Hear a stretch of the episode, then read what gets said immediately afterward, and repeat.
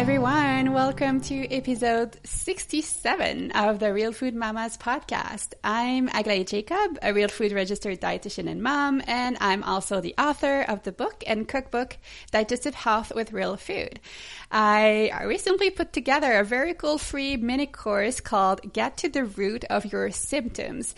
And in this mini course, I talk about the importance of going to the root of your symptoms, which I'm sure you're all uh, familiar with uh, in, in many ways. And you know that the conventional approaches are mostly putting band aids on the symptoms. So we really want to go and dig deeper to find those roots uh, that I call the roots of our health. And that includes your body, your mind, your heart, and your soul. So in this mini course, I go over the five most common toxins contaminating the roots of your health and how you can replace them with nutrients uh, that will nourish your roots so you can grow them, strengthen them, uh, and, you know, get unstuck on your healing journey. And the goal of it all is really so that you can move forward on your healing journey, are able to flourish, uh, feel better than you've had in a long time, and feel like yourself. Because that's what a lot of people I work with like. They don't feel like themselves, and they feel like their life is on pause. So uh, you should uh, really check out this free mini course. It includes five classes. You can head over to radicatanutrition.com/symptoms with an S to to to to watch the classes. And today, um, it's my favorite, a Q&A episode with Steph. I'm here with uh, my amazing co-host, Stephanie Greunke. Steph is a registered dietitian and mom, as well as an expert helping women balance their hormones naturally. And she's passionate about everything related to fertility, pregnancy, the postpartum period, and babies. You can find more about her and her services at rockyourhormones.com and check out her program, Healthy Mama, Happy Baby which is a virtual pregnancy handbook she created with the co-creator of Whole 30, Melissa Hartwig. And make sure you follow her on Instagram at uh, Rock Your Hormones and also at Whole 30 HMHB for Healthy Mama, Happy Baby. So her, our, our goal today, and all those links will be in the show notes too. Our goal today is to answer two of your questions. Uh, but as always, before we jump it, jump in, we'll uh, share a few updates. So hi, Stephanie. Good morning. How are you doing? I'm good. I'm good. There's lots of things going on here. Lots of fun, exciting projects.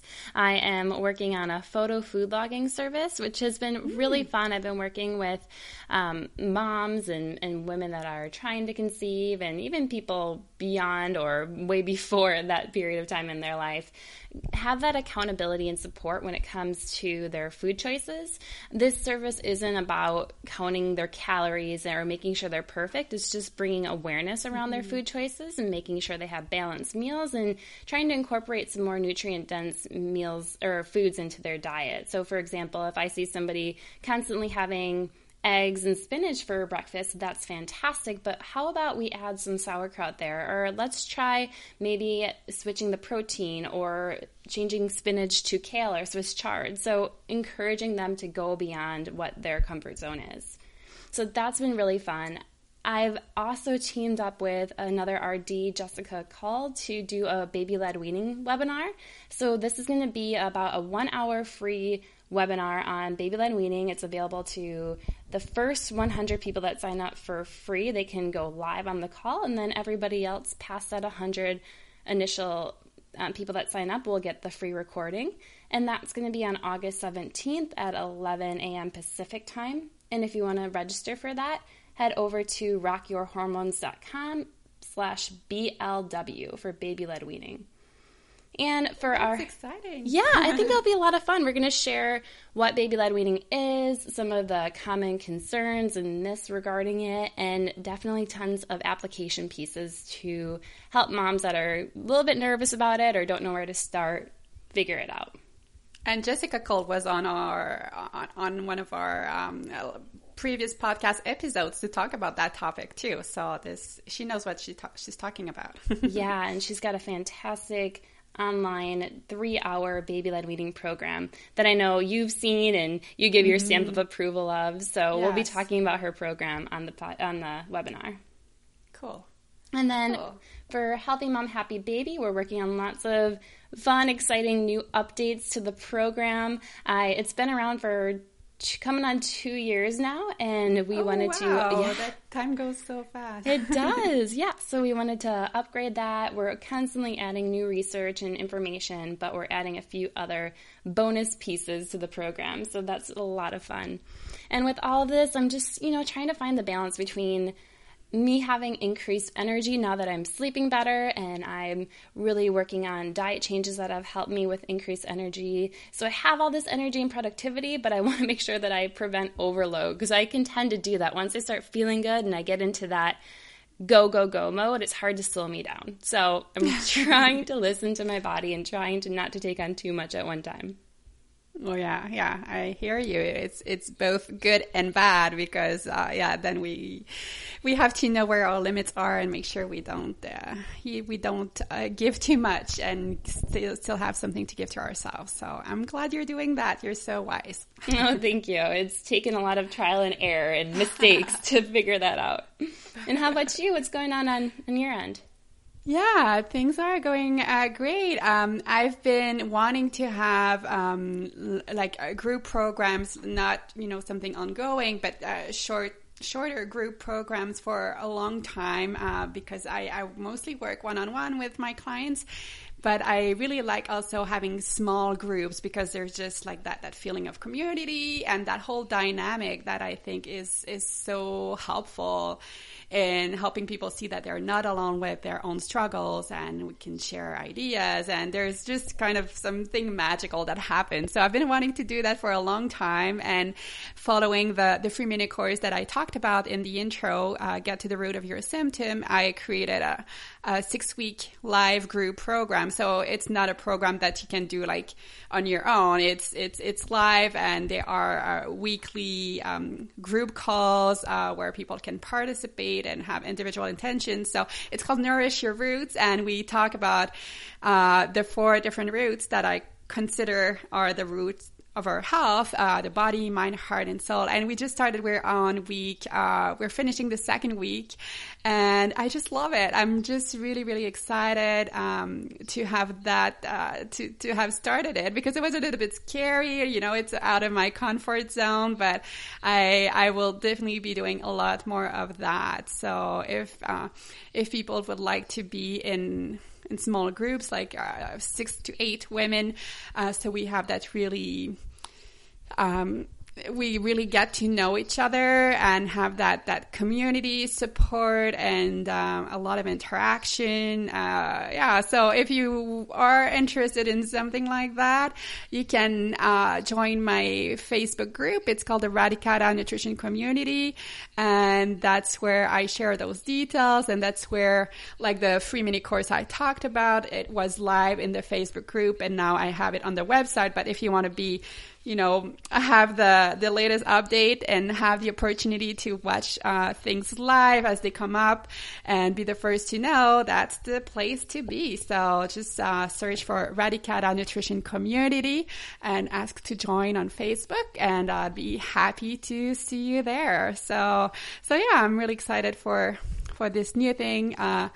On the side of my business and then personal life uh, things are going pretty well. It's the summer and it's just so beautiful here and i some of you may have seen that i've gotten a, a tattoo lately and about the moon phases so it's it's it's just um yeah it's just uh, a pretty uh, a big uh, a big um i don't know how to say that. Right it's just uh, a lot of things happening this summer uh in my life in general, and uh, it's all uh, positive and a lot of good transitions. And uh, yeah, this tattoo tattoo was kind of part of it to to act as a reminder and yeah, I just find like I've been able to find myself a lot more and find my voice. And uh, so that's kind of how I've been integrating all of that and putting a visual on my own body so I wouldn't forget.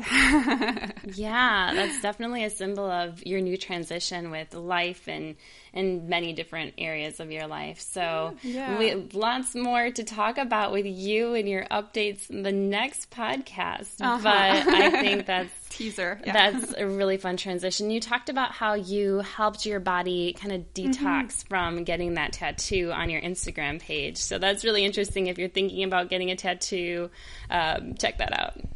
Yeah, I mean, you know, I thought, you know, you're putting, of course, it's not the most natural thing to do. Uh, you know, certain colors in with tattoos have more are more likely to have some heavy metals and those sort of things. Black is probably the, the safest, but yeah, whatever you, you decide to do, it might be a good idea to have some liver support and uh, kind of a gentle heavy metal uh, detox going on to just support your body as you know you put chemicals into it. Yep, exactly. Detox, retox, detox, retox. that's life. Yeah. All right. Well, let's get started with the questions. So, as I said, we have two questions. Uh, that usually we can we can do that, but uh, yeah, we need to to stop talking, I guess, and start answering. so, the first question is: How can you prepare your body for baby number two while still maintaining and boosting breast milk for baby number one? So, I'm sure you have lots of great insights for that, Steph. I know. We have two questions planned, but we'll see. I'll try to get through this one quickly, but it's a good one. And I, I wasn't sure how to interpret this question. I wasn't sure if she was currently pregnant with baby number mm-hmm. two and still wanting to maintain her milk supply for her first baby, or if she's not pregnant. So I'm going to go ahead and interpret it as she is pregnant because there's a lot more considerations when you are pregnant while still trying to nurse. I'm not sure how far along she is either or how old the nursing infant and toddler is, but I'll provide some general information that can be applied to various situations because I think this is a question that many of our listeners have, especially if they're doing an extended breastfeeding. I also want to preface this by saying that you can do all of the so called right things and really take action to prevent your milk supply from dipping, but sometimes nature takes over. I know I personally had a goal of nursing Otto until he was two, but he made the decision to wean himself before then, and I think this is probably because I became pregnant. He was uh, he loved nursing. He would nurse out of comfort, he would nurse out of hunger, he would nurse just because he wanted that closeness. So I don't think he would have weaned if I had not become pregnant. So it was pretty bittersweet, and especially because it happened on Mother's Day weekend of all times to do it. Um, the other reason outside of you know the hormonal changes can be the milk composition changes, and that can steer a nursing um, infant or toddler away when you're pregnant. So, interestingly, the milk decreases in lactose and glucose, so it becomes less sweet. It also decreases in potassium and increases the sodium and protein. So, as you can tell, if you're taking out the sugar, adding some salt, it's a different taste and a different composition than what the baby is used to. And these changes are seen in moms who are doing gradual weaning that aren't pregnant, and in moms who are pregnant, even if their baby is nursing quite frequently. So it does stem from the hormonal changes of pregnancy. This tends to happen around the second trimester, is when a lot of infants or toddlers will naturally self wean when mom is pregnant. But if they don't do it around that time, around months four to eight of your pregnancy, colostrum production begins, and the flavor and composition is going to change at that time as well. So it could happen anytime throughout your pregnancy. It could happen even during your first trimester. It just depends on the baby. Um, I think a lot of people are concerned when I say something like the, that your colostrum production begins that that means your baby number two or baby number three or the baby that you're currently growing isn't going to get the colostrum. And that's not true. They're not going to use up all the colostrum because your body's going to continue to produce it throughout the remainder of your pregnancy. But the one caveat I would say is that the moms that I've worked with who have done extended breastfeeding while pregnant, they do notice around the time that their colostrum production begins, their nursing infant or toddler will have some laxative effects from that colostrum, just like what happens after your baby's born and they have the colostrum. It helps get the meconium out, it helps with the stools. But if if you're currently producing that and your toddler's getting all those nutrients in your milk, they might also have those laxative effects. So just a heads up for that. Um, in addition to the changes in the flavor and composition, the supply will decrease, and that can push or urge some children to self wean because they don't like this lower flow. They might be frustrated by that. Um, some kids will go the opposite and they'll nurse more and more and more and increase that frequency because they still want that milk and they still want that comfort. So it doesn't bother them as much and they may continue with that nursing relationship versus a toddler that's frustrated or infant that's frustrated by the slow milk supply and then just stops. So, lots of things going on here. Of course, there's a hormonal changes, and this has to do with your progesterone levels increasing, which can naturally decrease the amount of milk that's stored in your breast. And that makes sense because right after delivery, we know that progesterone levels will drop off in order for prolactin to rise. Prolactin, as you may know, is the hormone that promotes milk production and helps increase storage capacity. So even though there may be a ton of supply and demand aspects, your, your infant or toddler is nursing more while you're pregnant, sometimes the hormonal influences will win. So does that all make sense? It does make a lot of sense. I'm learning a lot too. good, good. Okay, so there are considerations for this. So I kind of talked about the background of why you may experience milk supply dips and flavor changes. The considerations, so what can you do to maintain your supply? Make sure you're eating enough calories. This is obvious, but it's really going to depend on the stage of your pregnancy or the stage of nursing. So obviously if you're baby that's currently nursing is younger, they're going to be nursing more frequently, and the amount of calories that your body needs to produce the milk is going to be higher than if maybe you have a toddler nursing once a day or twice a day. It's, you know, during your pregnancy, you don't really need extra calories during that first trimester, but in your second and third trimester, you may need 300 to 450, 500 more calories a day. Add that on top of what your body needs to produce milk, and you're definitely going to need to be eating quite frequently to get the calories in or much larger meals. The other thing to consider is if you're in your first trimester of pregnancy, while you may need less calories, what's going on? You might have a ton of food aversions. You may not be able to eat as much as possible. You may be nauseous all the time. So you've got to be very aware of that and take steps like maybe having a full fat coconut milk smoothie or um, having foods that you tolerate. Maybe they're not the most perfect foods, but it's what you can eat at the time. You need to make sure you're getting enough. While in the third trimester, you need more calories overall and you have less aversions, you still need to be considerate of the amount of calories you're eating hydration super important so if you think about pregnancy you need to increase your fluid intake more than you would if you weren't pregnant to support amniotic fluid development. But if you're nursing, again, everything increases your total calories, your total hydration, your total nutrient concentration in the foods that you're eating is going to increase. So make sure you're on that prenatal, make sure you're drinking enough, make sure you're getting enough calories. In addition to that, we want to check to make sure your adrenals, your thyroid, your blood sugar level all of those things are under control and balanced. We know your adrenals and thyroid can take a hit with having an infant or toddler around. You may be eating infrequent meals or not eating meals with a well a balance of protein, fat, and carbs. So, we know blood sugar issues can cause low milk supply, adrenals if you're stressed out all the time, if you have postpartum thyroiditis or Hashimoto's or hypothyroidism, that can all impact your milk supply. So we got to make sure you're getting tested and working with a provider that can help you with that.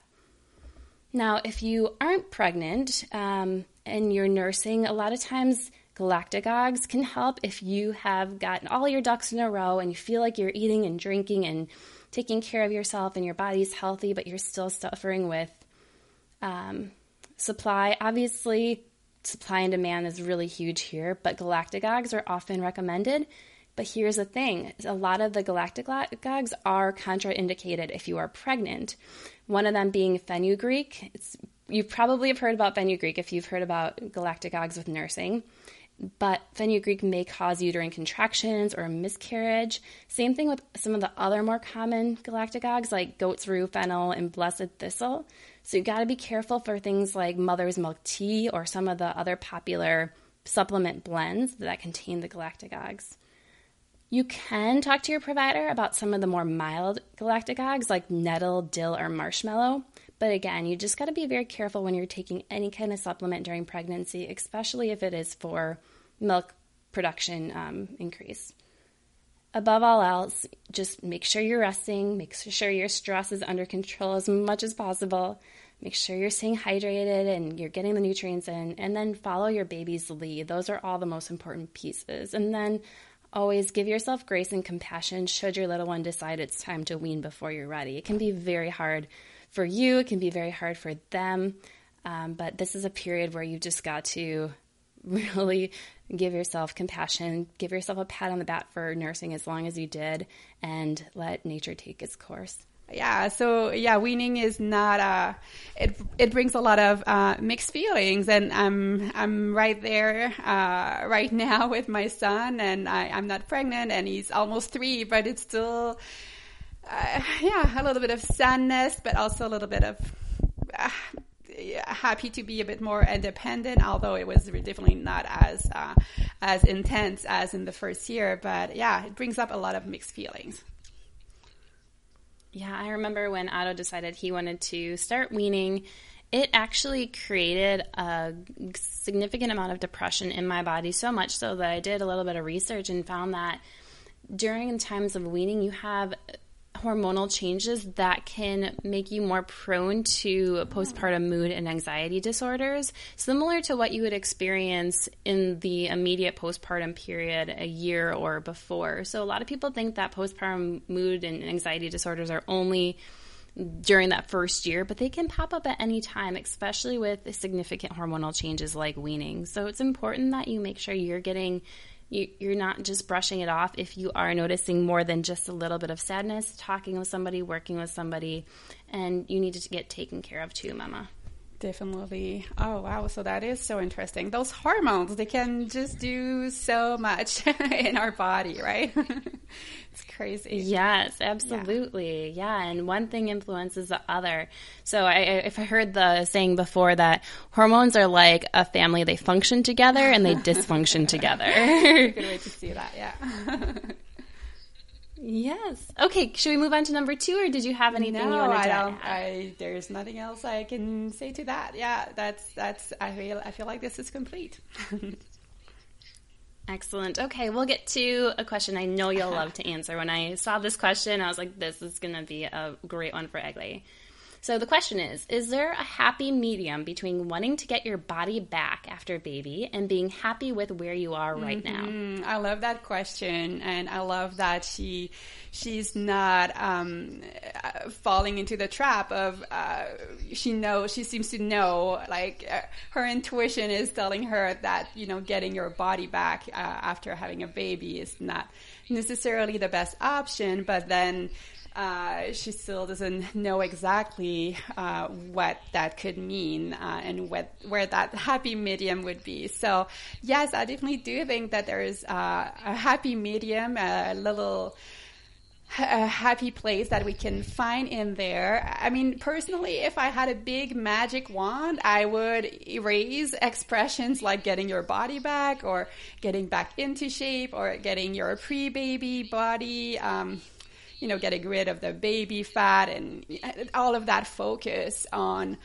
on on the body after you just had a baby. I mean, what does that even mean? Getting your body back? I mean, you still have your body. You've had your body all along. It didn't go anywhere. Our body is never the same from one day to the other. Even like it's and, I think that it's pretty rare that a woman is able to naturally keep the same body she had at 18 for the rest of her life, and and that's completely fine because that's that's the beauty of being human. Our body changes with time, and um, and of course, it is not the most. Uh, easy thing to accept living in the society that we live in today where there's so much pressure to look a certain way, be a certain size, and not age, which are all things that we don't have that much uh, control over in the end. So, yeah, I would like to ask like the listeners that are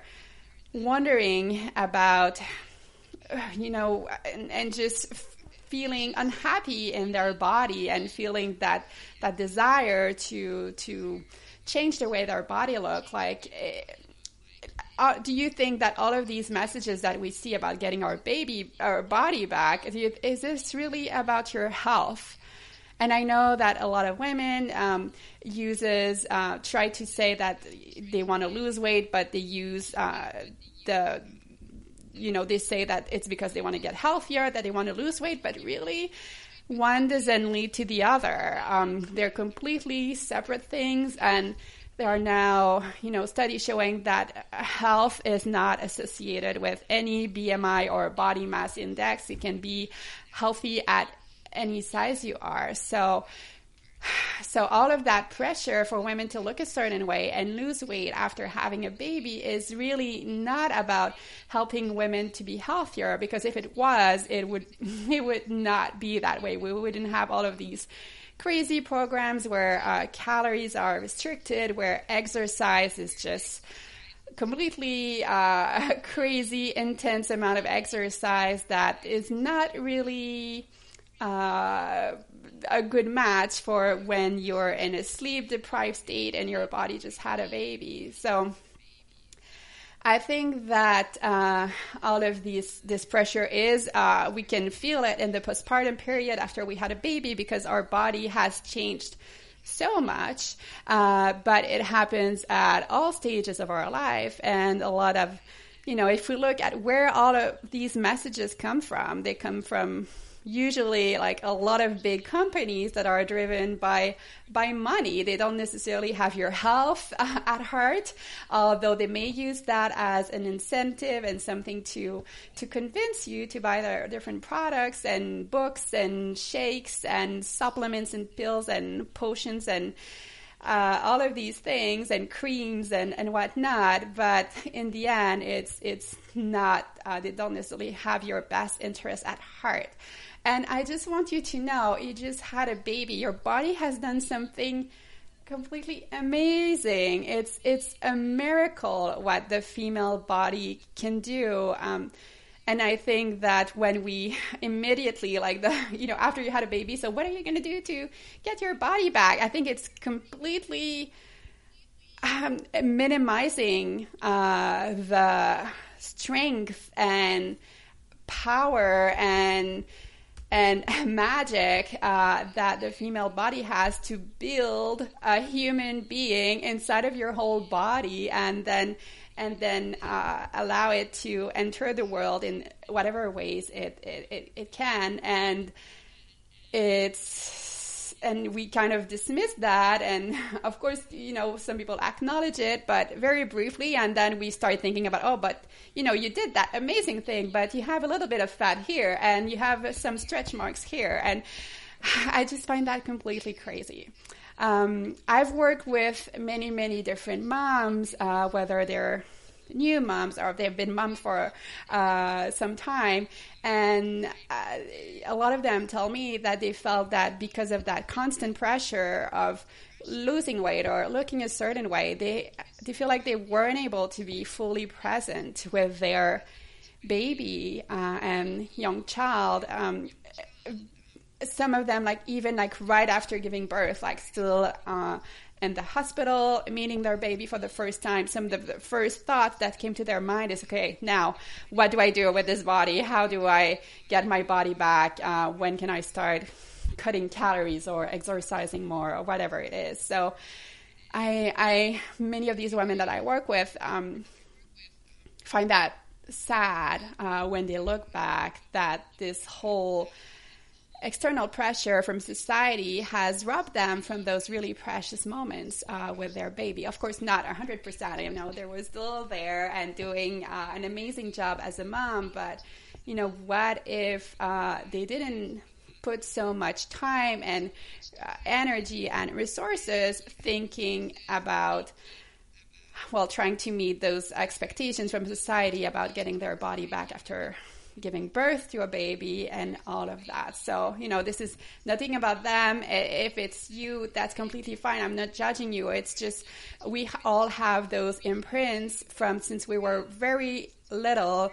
Uh, I've had those uh, times also during my my postpartum, uh, sorry, postpartum period where I I felt really at a loss with what to do my with my body, and prior to that. Um, were many, many years of my life where I was so focused in trying to lose weight and trying to control the way my body looked and what eh, researching different ways to tweak my nutrition and exercise. And really I think that a lot of us in the end are fighting against our body instead of really taking care of a body in a loving way. So, you know, going back to that question, is there a happy medium between wanting to get your body back after a baby and being happy where you are? I think that when we look at the first option, getting your body back, um, to me that that you know there's a quote that says we can be motivated by two things basically if we distill it down we can be motivated by fear or by love.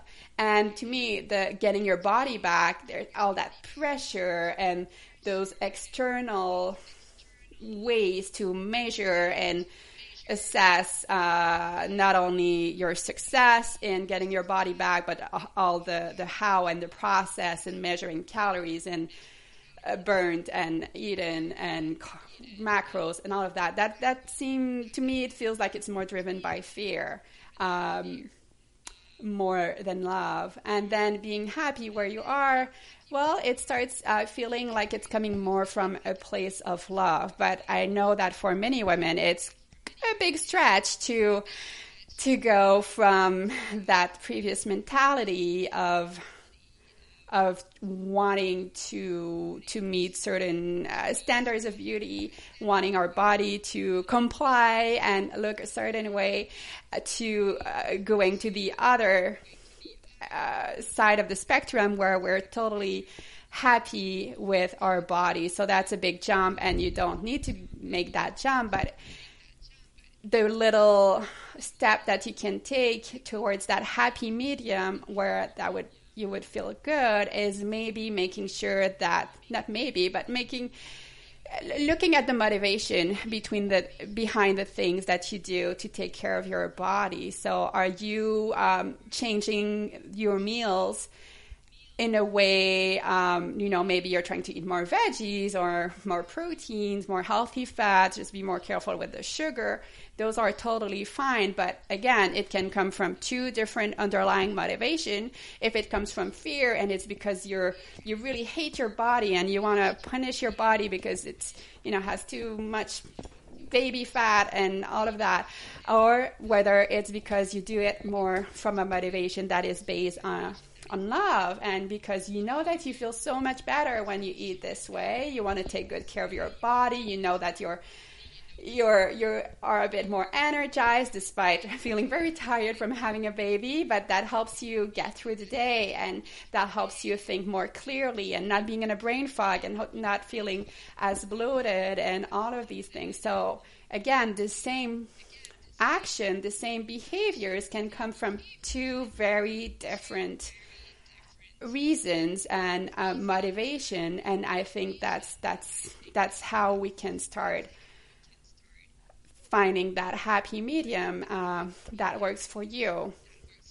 So and I, I would just challenge you like many of you listening you may be able to think of a time in your past maybe a distant past, maybe no, not so distant, where you feel like you were at a lower weight or that your body was a bit closer to what uh, the media and society tells us the body of a healthy woman woman should look like. And uh, think about that time. And were you really happier or healthier I think that sometimes we can put a lot of, you know, use our pink glasses when we look back at those times in our life. But if you're really honest uh, with yourself, were you really happier? Like personally, when I think, you know, I remember a few specific times where I was finally reaching that number on the scale where I thought that everything would, you know, would be uh, unicorns and rainbows and perfect and magical. But I really felt like,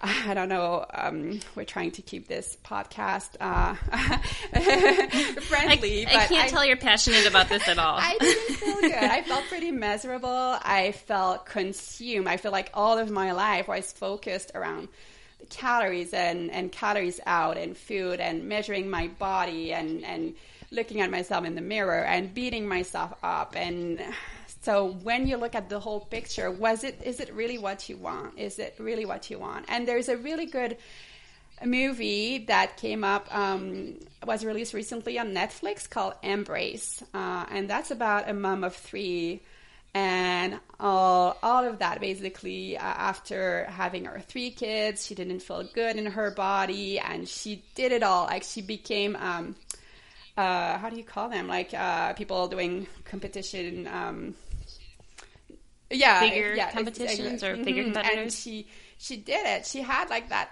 quote unquote perfect body, but she felt really she she didn't feel good at all. And there's uh, you might have seen her picture on. Um, Facebook, it was shared quite a lot with the before and uh, the before and after picture. Where in the before picture, she had that figure uh, competition uh, body, uh, quote unquote perfect body, like sculpted and everything, very very low fat.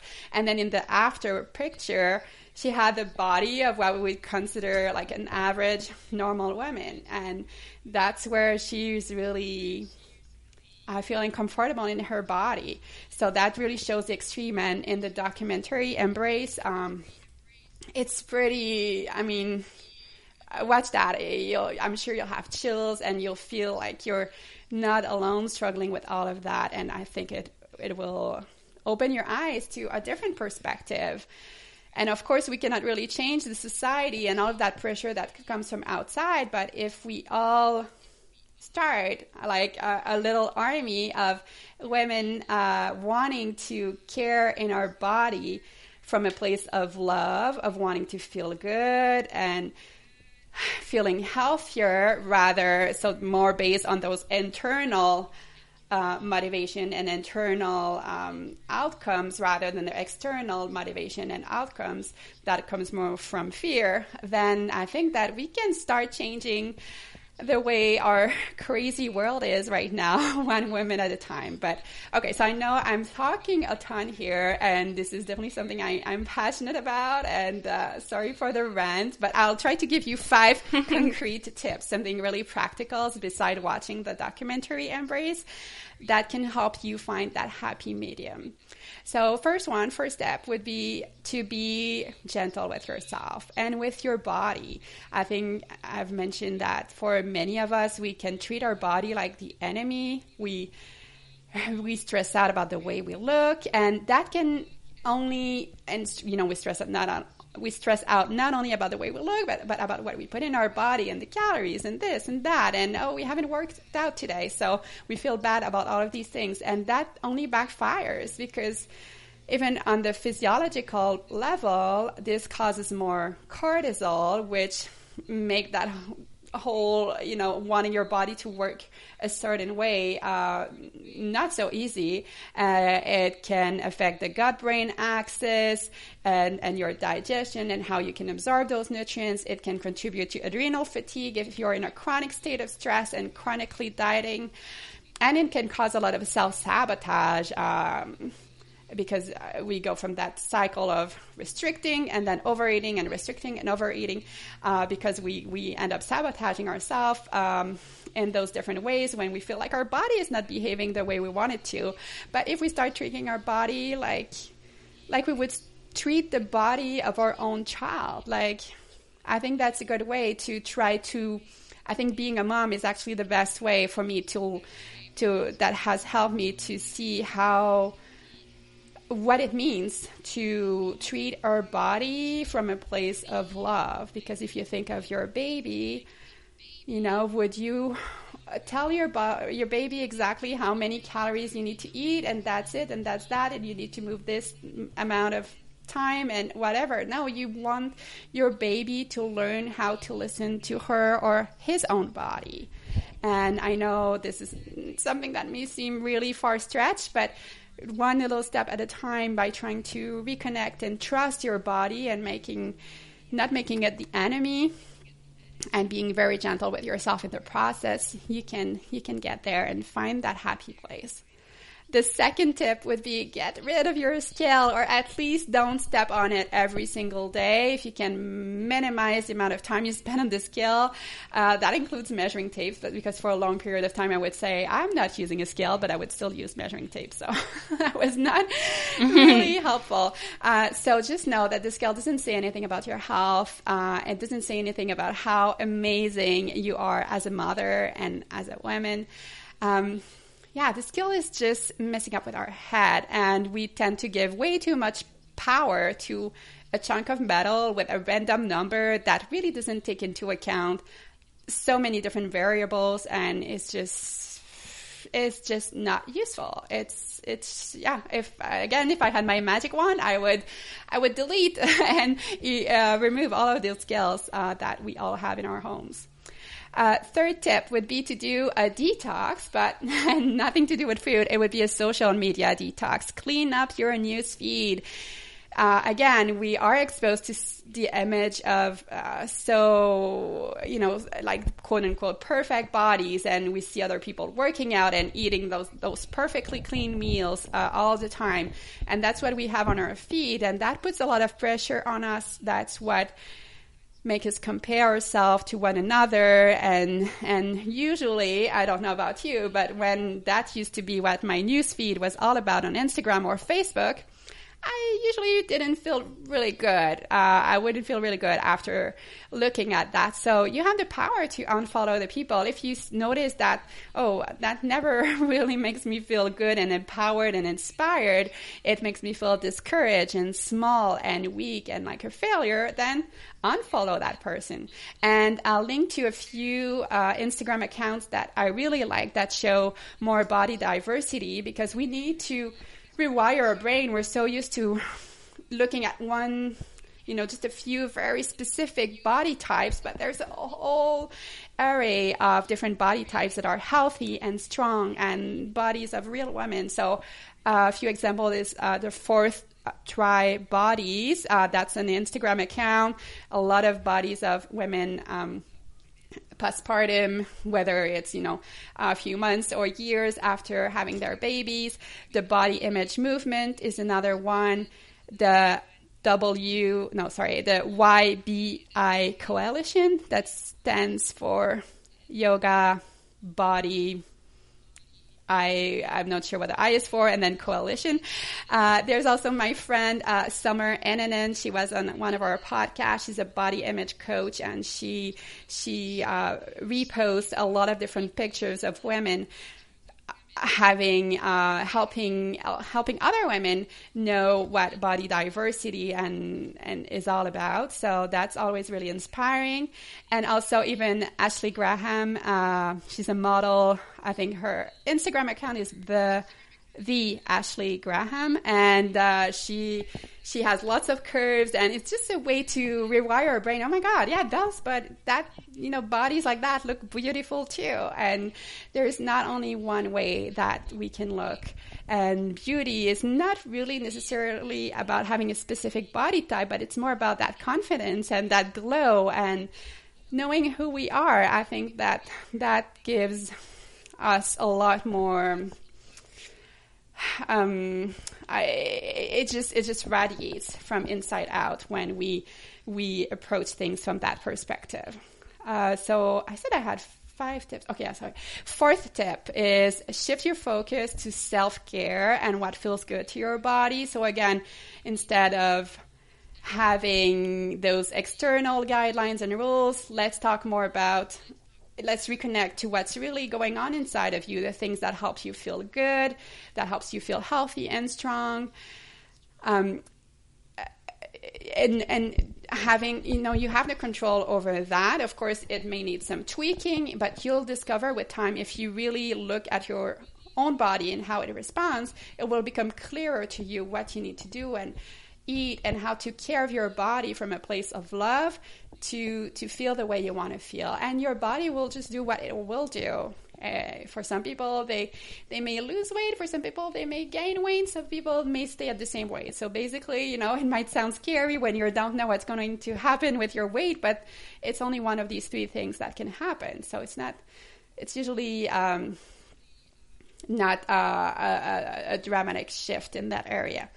Uh, so that includes, you know, the food, the way you move, uh, how you sleep, and uh, the time you spend for yourself, so your me time. So if you can uh, include something in each of these four areas for your self care, the, foods you eat, the movement you do, uh, how much sleep you're getting, and having a certain amount of me time, even if it's just five minutes a day or even half an hour a week, then that's all part of your self care and helping you reconnect with your body and do the things that feels good to you. And then the fifth tip uh, would be think of where you want to focus your energy. You know, what do you want to do with your time and energy? Those are all limited resources, especially when you're a mom.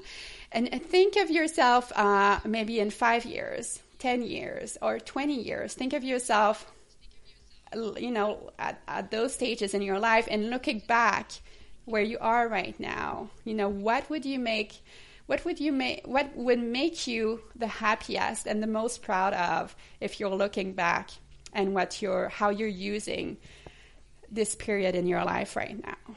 It's kind of a big question, but I bet that it would probably not be focusing on on, on your body so much and really appreciating this really special time in your life where you have a tiny human being uh, growing and and flourishing right in front of your eyes and then doing things that passionate passionate that that that, that you're passionate about and yeah, so this is maybe some food for thoughts more than specific uh, answers, but I hope this is helpful. And I think I'm going to stop talking because I need to drink.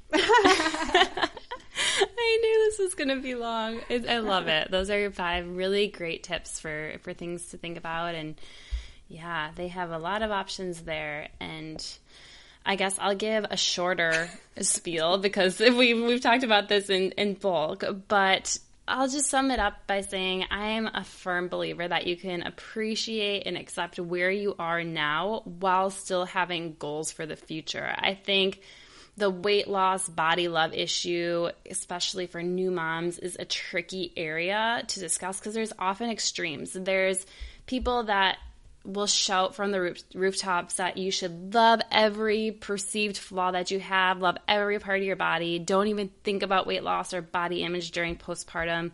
And then there's people that want to jump back into their fitness and their diet of choice as fast as possible postpartum to lose the baby weight. You know, I've worked with moms who were in the hospital and they were planning their meals, their meal prep for their next diet while recovering. So it can definitely go to extremes either way. And there is certainly a happy medium between those two sides. I tend to fall in the middle myself. I absolutely love and appreciate what my body did. It created a human being, two of them. It fed two human beings. Um, but I still think there's areas that I want to improve. So I feel more confident. I feel more like myself again. I, I feel lighter, and that's okay. Don't try to beat myself up for feeling that way. But I did at one point because I felt like I should love who I was, love every, like I said, perceived flaw or imperfection, if you want to say. But I think it's totally normal. In fact, I have worked with women who are almost nervous to tell me about their aesthetic goals because the pressure to love every single piece of them is so strong. They feel like they should just be happy with where they're at or feel like it's selfish for them to want body, body composition changes. And with these women, it's not like they necessarily want to be a size zero or something unrealistic for their body. They just want to feel more confident. They want to feel sexy. They want to feel lighter. And of course, you can feel confident and sexy at any size. But if a woman wants to change her aesthetics in a healthy way that doesn't influence her her health for the negative or impact her relationship with her baby or cause her to only focus on that one thing. It's her decision, and nobody should make her feel less than or not a good mom for doing so. I think it's also really important to emphasize that if you want body composition changes, you have to start from a place of respect and self love versus shame or body hate. You can't hate your way skinny. And it's okay to see areas where you'd like improvement, but mentally, I always want the woman to give thanks to her body for what it's done. Give herself grace for the bumpy road with all of its challenges, and come to these body composition changes from a place of compassion. Also, setting the understanding ahead of time that it's going to be harder than it was to previously for her due to lack of time, lack of sleep, lack of self care, lack of ability to go to the gym, hormonal disruptions, emotional eating, all of these things to see the changes that she wants and to expect setbacks instead of thinking this is going to be a linear road and she's going to just fly and have these composition changes happen overnight. So it just in summary, if you're postpartum and you want to lose weight or you want to see body composition, that's totally fine. You have every right to work towards aesthetic goals in a healthy, sustainable way. You're no less of a mom. You're not being selfish. You're just working towards a goal like you would at any other stage of your life. I just would recommend, like you mentioned, not to use the term getting your body back or use the word mom bod or any of these negative phrases. Your body has changed because you've grown a human, and that's beautiful. And some women would kill for that experience. So, that is just what I'm going to say. I'll stop there.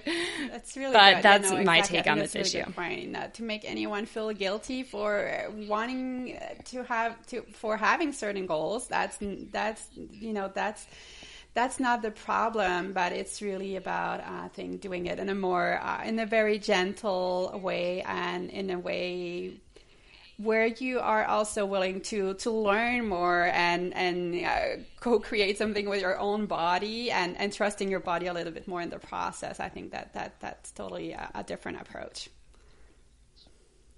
Awesome. All right. I think that's yes, it for that's today. long we enough. covered two. We made it through the two questions but that's yeah the limit we can reach. All right. Well have a good rest of your day and an amazing uh, an amazing uh, rest of your summer Bye. So, this is it. Please remember that the views on this podcast and website are not meant to be substituted for medical advice, shouldn't be used to diagnose, treat, or cure any conditions, and are intended for general information purposes only. And thank you for listening to Real Food Mamas. Don't forget to subscribe, rate, review, and share the podcast to help us spread the real food word. We also invite you to visit our website, realfoodmamaspodcast.com, and our new Facebook page, Real Food Mamas, to find past episodes, leave comments, and ask questions for future shows. Remember, we're also on iTunes and Stitcher. Now go on, have a good day, and nourish and nurture you and your family.